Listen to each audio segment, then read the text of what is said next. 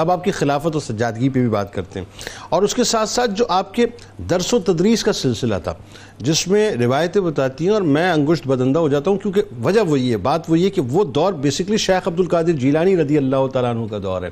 آپ ان کی بارگاہ میں سر جھکائے بیٹھے ہیں اور وہاں ایک کثرت ہوتی تھی لیکن وہی بات ہے کہ آپ کے بارے میں بھی روایات یہ آتی ہیں کہ طلباء کی علماء کی فضلہ کی بلکہ بڑے بڑے مشائق کی بھرپور تعداد آپ کی بارگاہ میں ہوتی تھی اور پھر جو وہی بات ہے کہ آپ کی آپ کی ایک تو آپ کا درس و تدریس کا سلسلہ پھر جو آپ کی تصانیف اور تالیفات ہیں وہ ایک اس کا ہمیں کثرت نظر آتی ہے بتائیے ذرا بسم اللہ الرحمن الرحیم سجادگی کے حوالے سے حضرت شیخ احمد کبیر رفائی رحمۃ اللہ علیہ کے ایک تو استاد کامل کا تذکرہ ہوا علی القاری الواسطی رحمۃ اللہ علیہ جنہیں جن سے انہیں ظاہری علوم بھی حاصل ہوئے اور انہوں نے انہیں خلافت بھی عطا فرمائی ٹھیک ہے اور جس شجرے سے انہیں خلافت عطا فرمائی ہے اس میں علی القاری الواسطی رحمۃ اللہ علیہ نے جو فیض لیا ہے وہ محمد بن کامخ سے لیا ہے اچھا انہوں نے ابن ترکان سے لیا ہے انہوں نے علی البازیاری سے لیا ہے ہاں۔ ٹھیک ہے ہاں۔ انہوں نے علی الاجمی سے لیا ہے اور انہوں نے شیخ شبلی سے لیا ہے سبحان اللہ اور انہوں نے جنید بغدادی سے ارے لیا ہے، سبحان اللہ۔ انہوں نے سری سقطی سے آہا۔ انہوں نے معروف کرخی سے آہا۔ اور انہوں نے داؤد تائی سے سبحان اور انہوں نے حبیب اجمی سے سبحان اور انہوں نے حسن بصری سے سبحان اور انہوں نے مولا کل مولا کائنات آئے، آئے، سے اور انہوں نے سبحان محمد الرسول اللہ صلی اللہ علیہ وسلم سے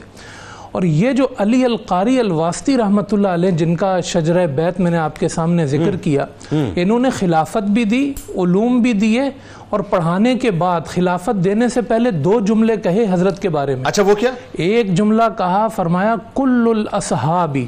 یفتخرون بمشائخہم الا انا فانی افتخر احمد کبیر الرفائی کہا دنیا میں قانون یہ ہے کہ جو مرید ہوتا ہے نا وہ اپنے شیخ پہ فخر کرتا ہے ٹھیک ہے۔ سوائے میرے کہ میں اپنے مرید احمد کبیر الرفائی پہ فخر کرتا ہوں۔ اللہ اکبر، اللہ اکبر، اللہ اکبر۔ ایک یہ جملہ ہاں۔ اور دوسرا جملہ اس سے بھی بڑھ کر فرمایا استاذ کامل یعنی جنہیں حضور علیہ السلام نے مقرر فرمایا ہے تعلیم ٹھیک ہے، کے لیے ہاں۔ وہ یہ کہہ رہے ہیں احمد کبیر الرفائی کے بارے میں کہتے ہیں انا شیخ فی السورہ وہو شیخی فی المانا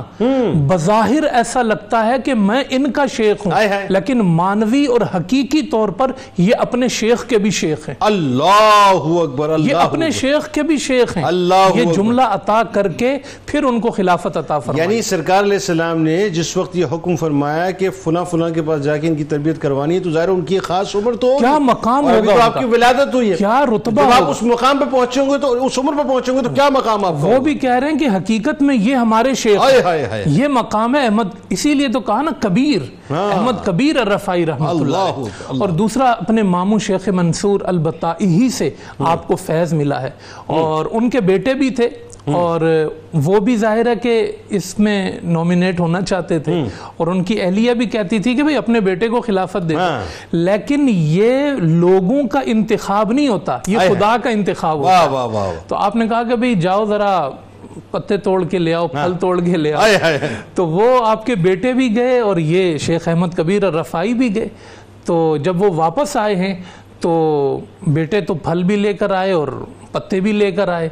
تو حضرت شیخ احمد کبیر اور رفائی نے کہا میں بھی گیا تو آپ کے حکم کی تعمیل کے لیے تھا لیکن بڑی ادب کے ساتھ معذرت چاہتا ہوں کہ جب میں پتے توڑنے لگا تو مجھے اس میں سے خدا کی حمد سنائی دے رہی اللہ اللہ تو میں نے وہ پتے نہیں توڑے اللہ تو آپ نے کہا تمہارے یہ پتے نہ توڑنا یہ خدا کی طرف سے تمہارے خلافت کا استحقاق ہے اللہ اکبر۔ کہ یہ اہل ہے اس بات کا اللہ کہ انہیں یہ خلافت دی جائے تو اللہ یہ اس طرح انہیں یہ خلافت حاصل ہوئی۔ اللہ اکبر۔ اچھا کتب کے حوالے سے ہم دیکھتے ہیں کہ ظاہرہ کہ اتنا بڑا علم اور ان کا وہ مقام کہ مطلب ایک لاکھ اسی ہزار تو خالی ان کے خلفاء تھے اللہ مریدوں کو چھوڑ دیں ہائے جنید ہائے ہائے ہائے۔ بھائی۔ ایک لاکھ اسی ہزار خلفاء تھے ون اور جس مجلس میں مطلب صرف خلیفہ تھے آپ اور جس مجلس میں آپ بیٹھتے تھے اس میں اکابر علماء امام عبد الوہاب شارانی جیسی ہائے۔ شخصیت آپ کے بارے میں کہتے ہیں هو الغوث الاکبر القتب الاشہر ہاں، اجتماعت الامت ہائے، ہائے۔ علی امامتی ہی